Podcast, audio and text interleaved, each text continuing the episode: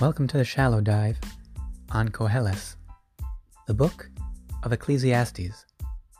Join us as we explore the treasures gathered by King Solomon. I hope you enjoy it.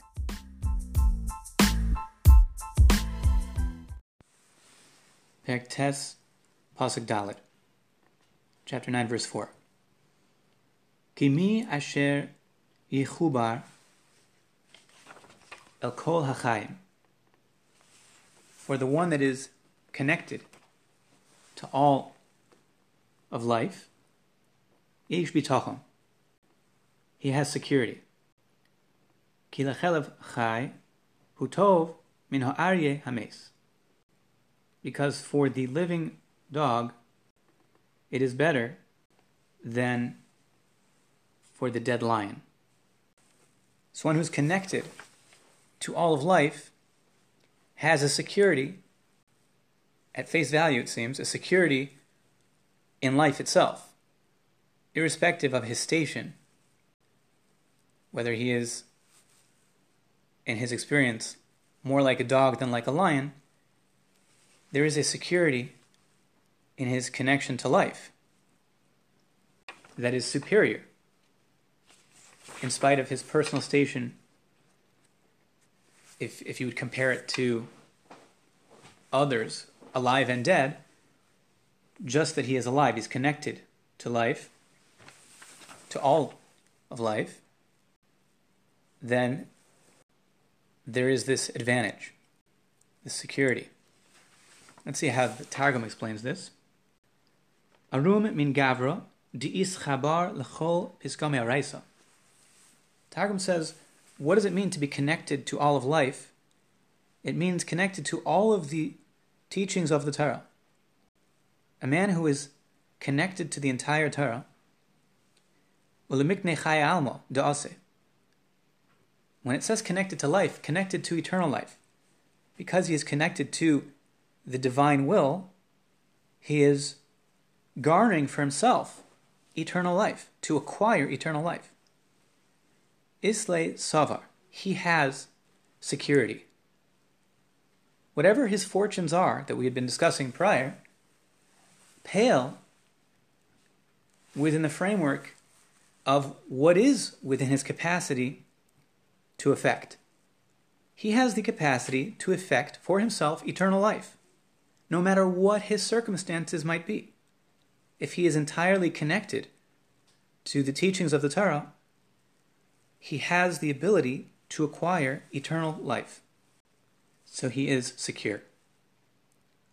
Arum kalbo chaya, for the living dog, utav min arye dihumis. He is better than the lion who is dead. Let's see Rashi. Kimi asher yechubar el kol hachayim yesh bitachon. For the one that is connected to all of life, there is security. For while he is yet alive, afilu hu even if he is wicked, and even if he is enmeshed and entangled with others who are wicked, kamo shenamar, as is stated, el kol for all those who are alive. All those who are alive include those most loosely connected to life, the wicked. Afilu rashayim. Yesh. Nonetheless, there is security. Shema yashu lifnei mosa. While there is yet life, there is still the gift of free will, and the person may yet change course before death. They might yet return to God. All the living, connected to all the living, in spite of the circumstances, of their own choices, and the confluence of those who impact them, person ultimately still has the final choice and may yet choose. There is a sense of security that they have a choice in spite of all the influences of their own choices prior and their surroundings. All that pressure does not take away the security that they ultimately choose what they want to do, how they want to orient themselves, and a person can do teshuvah to the last moment. Kilkelev chai hu tov min ari hames. because for the living dog it is better than for the dead lion. Ushneim Rishaim. This verse is comparing two who are wicked. Tov hayalo linevuzaradan. It was better for Nevuzaradan. Shaya Eved Rasha. He was the servant of a wicked person. Vinizgaya, and he converted. Ad shelo hikdimoso misa. This he did before he was taken over by death. Meaning, in his life, although Nebuzaradan was the general of Nebuchadnezzar, he ultimately abandoned wickedness and embraced the truth. He is better than Nebuchadnezzar Rabbo. His master, Nebuchadnezzar, Shenikra Aryeh. Nebuchadnezzar is given the title of the lion. Shenamar, as is stated in Yirmiyahu Dalad Zayin, Jeremiah 4 7. Ola Aryeh, Misubacho, Umes Birisho. The lion has come up from his den, and he died in his wickedness. Nebuchadnezzar did not do teshuvah. And he remains in purgatory.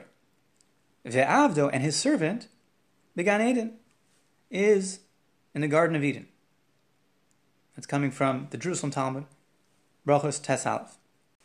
So better the dog who is alive, meaning in spite of his circumstance being in a servile position, but he has chosen life, than to the one who is in a position of domination, like the lion, who has chosen death. What matters is the person's choice.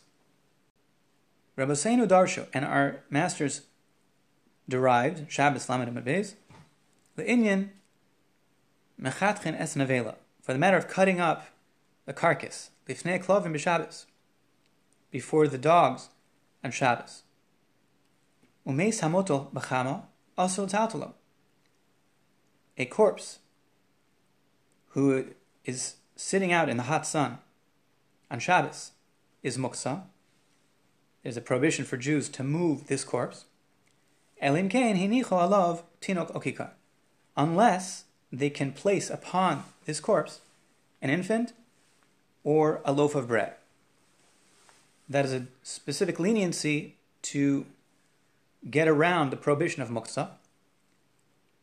On Shabbos, Jews are not permitted to move things that don't have a purpose on Shabbos, like a corpse. We're not allowed to bury it. That's something that has to happen after Shabbos. But to move it out of the sun, that it shouldn't hasten to rot before we can bury the body, one has the ability to place upon the corpse a, a, an infant or a loaf of bread and then move it out of the sun. Whereas, in order to take care of the living dogs, one is permitted to cut up an avela, cut up this carcass of meat to give to the dogs. So the c- contrast of the living dogs given, in a certain sense, more honor in terms of what we are permitted to do for it than the dead lion, symbolized by the human being who has passed on and now they have their corpse. Shabbos is more restrictive. In order to move this corpse out of the sun, there needs to be some extra action of putting on it the, the tinuk or the kikar, the infant or the loaf, to protect the dead lion, whereas to service the living dog, so that may be done without any other workaround. There's, there's not any direct challenge to that. Take care of the dogs. Cut up the nevela, cut up the carcass to feed the dogs. So, the kelef chai for the living dog, it's better than for the dead lion. Meaning, the, the Shabbos restriction is only applicable to the, the corpse, not for taking care of the dogs.